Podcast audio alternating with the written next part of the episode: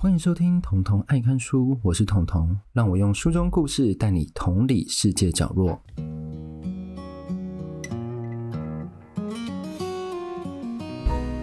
好，第45集呢，距离我上一次半年有录一个特别集，离开时以我喜欢的样子，那个时候是在探讨死亡对于人的意义。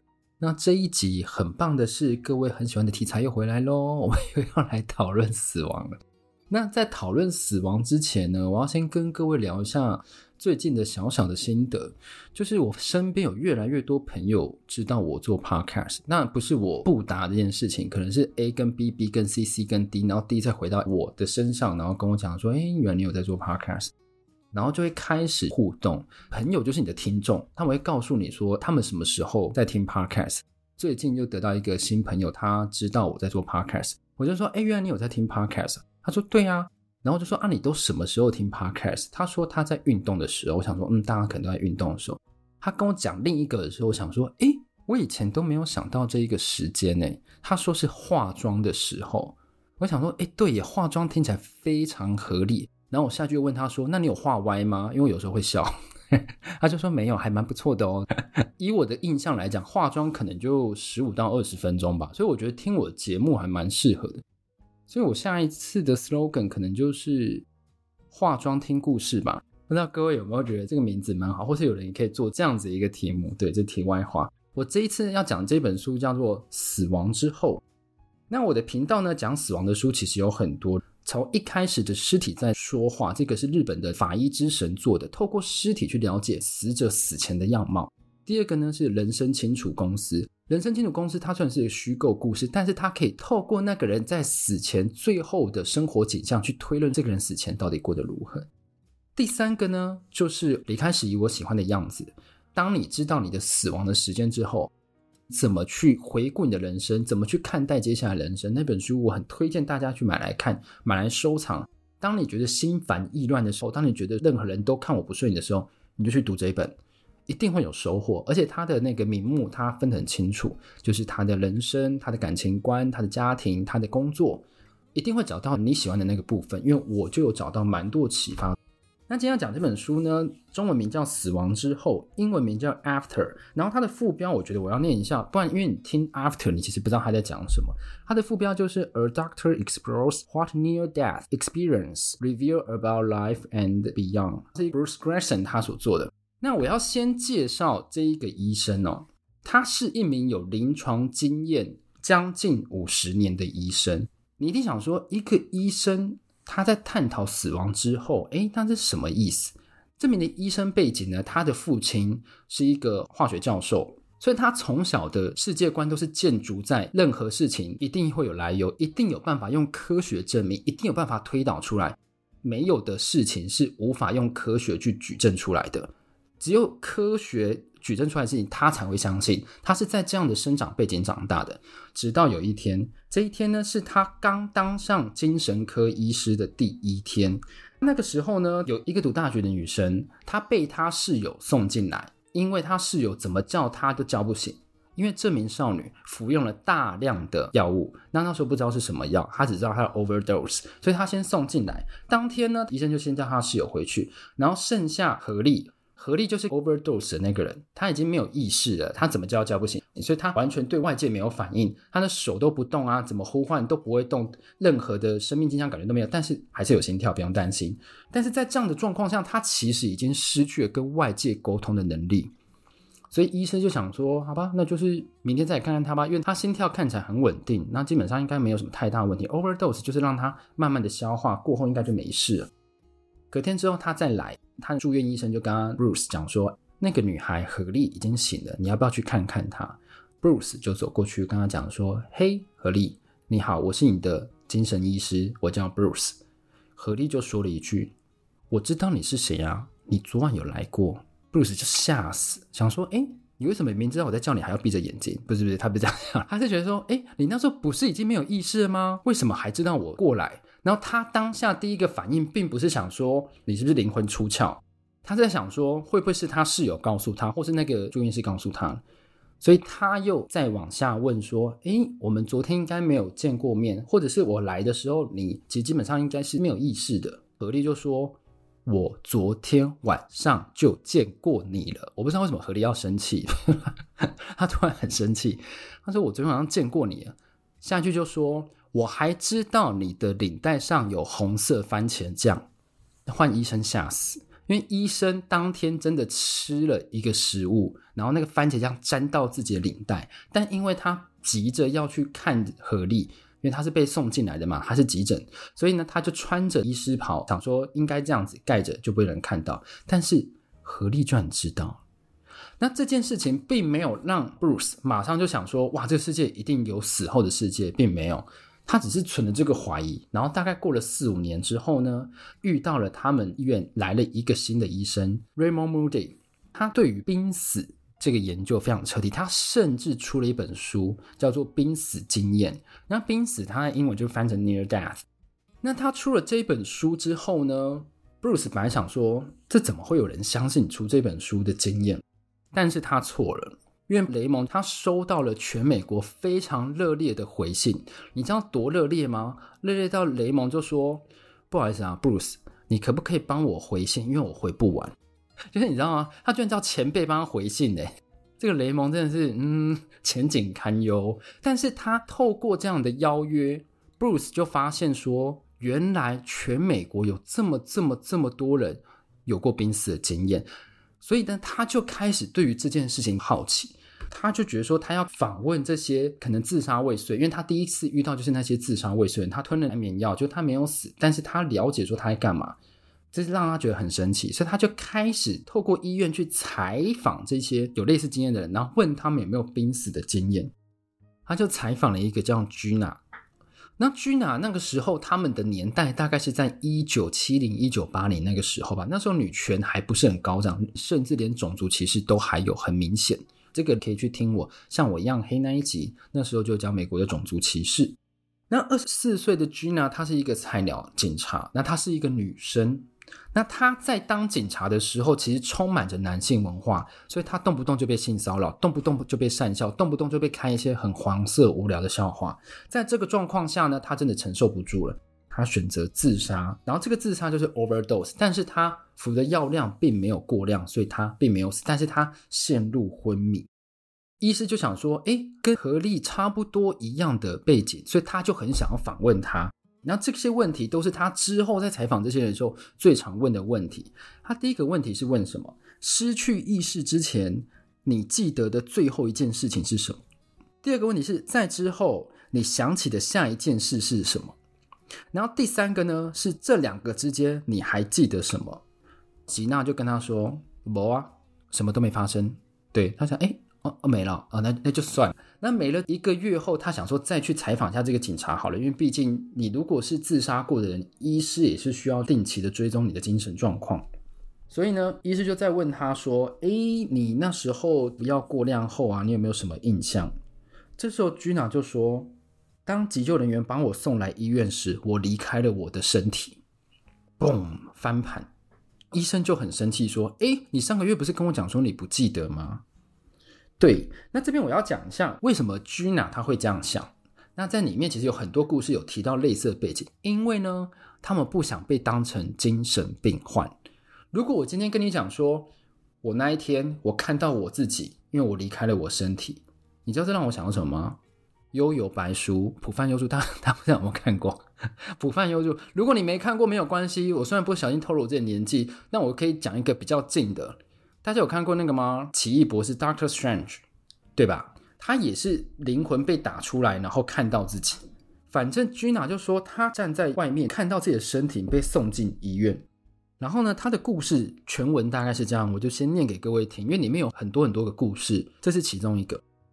他说，我站在救护车的一边，看着我的身体和坐在我旁边的急救人员，他正在调节流入我手臂的点滴的速度，他似乎很无聊，也不是很在乎我。但我自己也不担心，我看着他这样做，也看到我的身体一动也不动，当时我想还真有趣。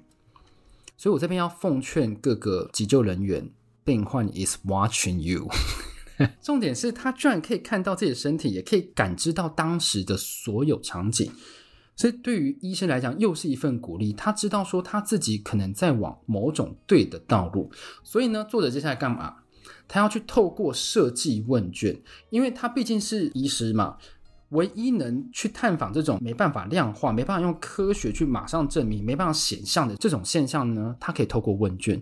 然后呢，他将问题压缩在16项特点，把这个问题呢叫做濒死问卷，他会去调查所有有类似经历的人，然后亲身访谈。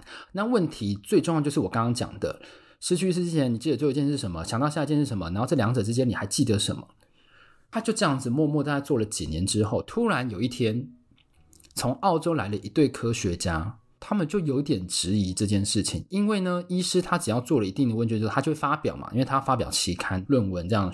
所以呢，这两个人他就跟医师讲说，你有没有胆量把你的问卷交出来，我们来评估一下这到底是真的还是假的。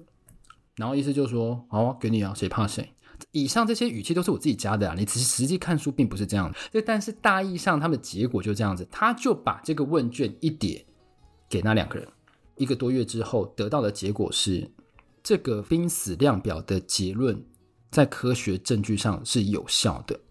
诶，所以他反而得到了科学的背书，他透过问卷去得到科学背书。他虽然没有办法量化，没办法质化，没办法显象，但是透过这些采访，他们相信真的会有濒死的经验。那濒死它会是什么样的经验？除了我们刚刚说灵魂跑出来的时候在旁边看到自己外，其实大部分人会有几个特点。来，这个特点很重要一点是，你的时间的感觉会变得很慢很慢很慢，你几乎没有感觉到时间。但是呢，你当下会产生非常非常清晰的念头，你的各个感官好像都打开了。这边有一个故事是这样子，有一个人他的大脑当时受了非常罕见的细菌感染，而且是急性的，致死率高达90%。住院昏迷的第6天之后，他突然睁开了眼睛，吓坏了所有人。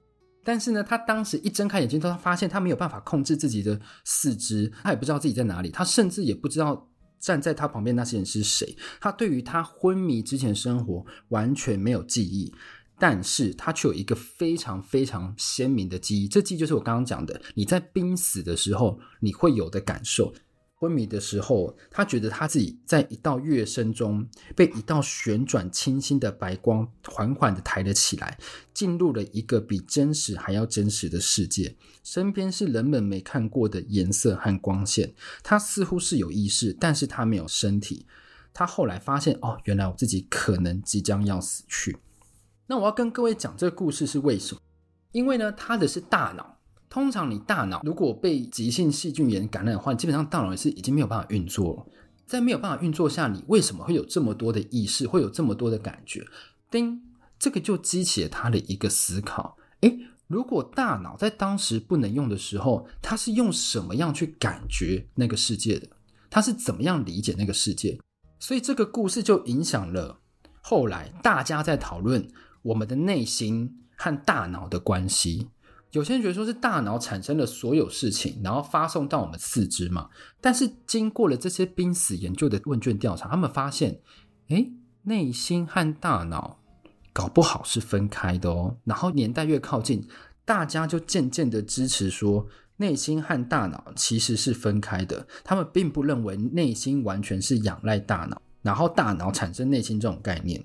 因为如果这个概念通的话，其实你如果进入濒死，特别是你脑部受损，而且还有一个故事是一个小男孩，他要跳板跳一跳，结果他没有跳好，他的头去撞到那个跳板，然后又昏迷。这故事听起来就是有点 funny， 但是重点是你的脑部也是受到重创，所以当时你是没有办法用大脑去思考事情。但是为什么他们还是有办法有很鲜明的感觉呢？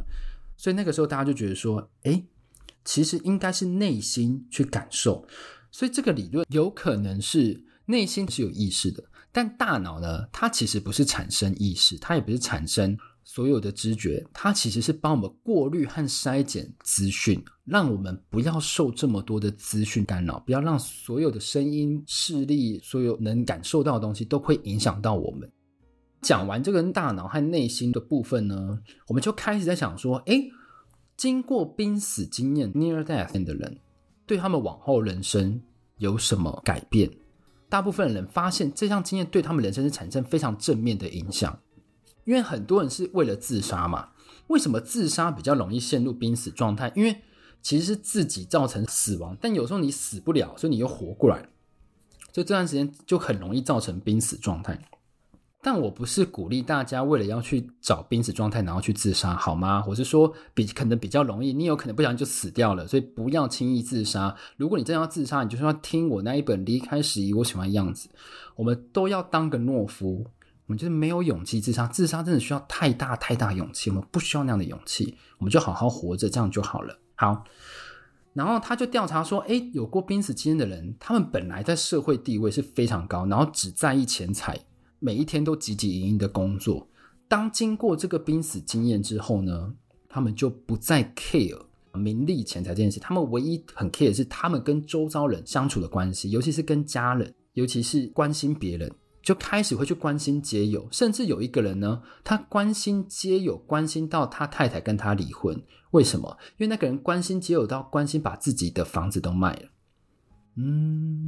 这是蛮值得离婚的，但是还是要量力而为，好吗？量力而为，就像是大家抖内我也是量力而为，这样就好，不要把房子卖了，好吗？顶多卖车子，好不好？而且这些人，他们有过濒死经验之后，他们确信有死后的世界在，而且他们在当时很常会看到很类似天使啊，类似他们没有办法用言语去撞述的一些人事物。那这些人呢，他们不觉得说这个世界完全是被单一个宗教所控制，我们可能在死后世界上是多宗教兼容并蓄，然后一起共存。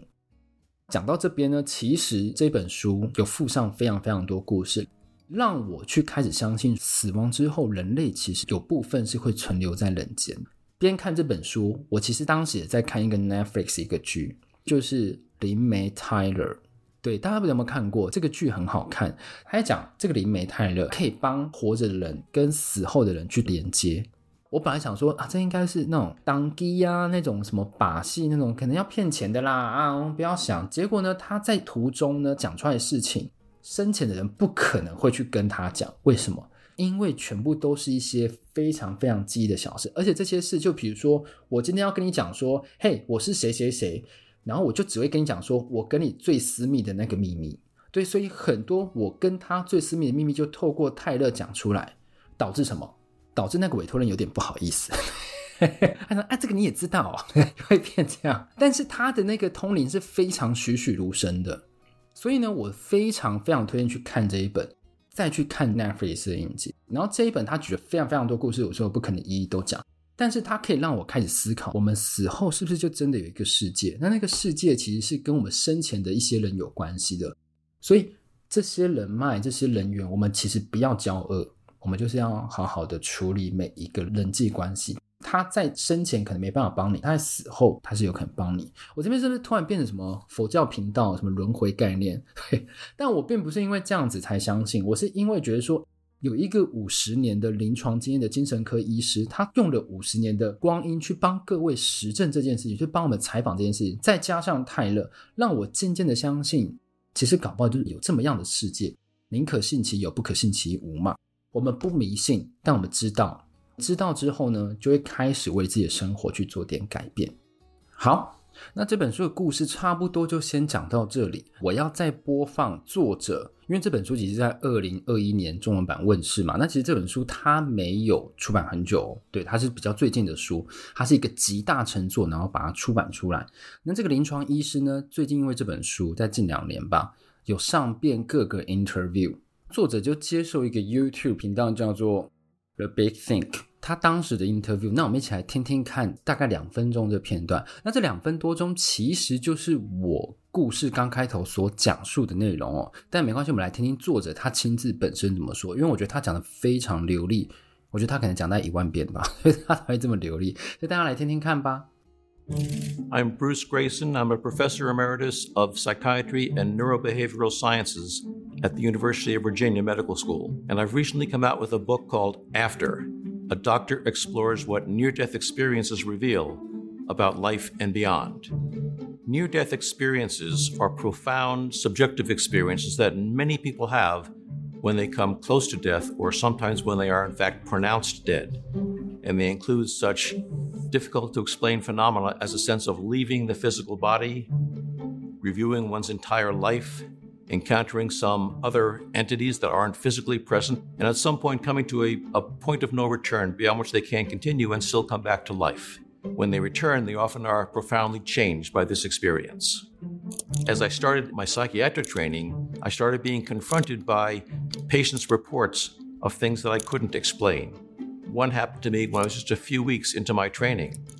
I was asked to see a patient who had overdosed in the emergency room. And I was in the cafeteria when the page came in, and I was eating dinner, and the page startled me, and I dropped my fork, spilling spaghetti sauce on my tie. Couldn't wipe it off, so I just covered it over with a lab coat so no one would see it. And then I went down to the emergency room to see the patient, and she was completely unconscious. I could not revive her. But her roommate was waiting to see me down the hall in another room. So I went down to the other room, talked to the roommate for about 15 or 20 minutes, and there was no air conditioning back in the 70s, so I unbuttoned my lab coat so I wouldn't sweat so much, exposing the stain for about 10 minutes or so. I then went back to see the patient. She was still unconscious. When I went to see her in the morning, I introduced myself, and she stopped me and said, "I know who you are. I remember you from last night."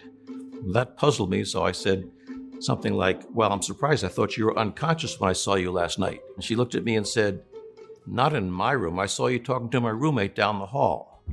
She sensed my confusion and started to tell me about the conversation I had with her roommate, where we were sitting, what we were talking about, and finally she said, "And you had a striped tie on with a red stain on it." That just blew me away. I didn't know how to deal with that. I couldn't think of any logical reason, any explanation for how she could have known about that spaghetti stain. Nobody had seen it except her roommate, and she hadn't talked to the roommate since she came into the hospital. As a scientist, I knew I had to study this. It didn't make any sense to me, but scientists don't run away from things they don't understand. They run towards them. 好，那这段作者其实就是在讲他当时被一个女生惊讶，因为她的番茄酱应该没有人看到，然后那个人他是 unconscious， 为什么他有办法看到呢？所以就是这个激烈的碰撞结果让他惊讶了一下。好，那这本书呢，就让我们重新去探讨死亡的世界。那不管你是相信或不相信，其实我们都可以透过一些蛛丝马迹来让自己不用太担心未来的事情。我们只要把握好当下，未来的事情一定会有各自的变化，只要我们好好努力，这样就 OK 了。如果你喜欢我今天节目的话，麻烦帮我5星好评，在 Apple Podcast 订阅，可以到 Instagram 上跟我互动哦。那我是彤彤，爱看书，书说社会的彤彤，我们下次再见，拜拜。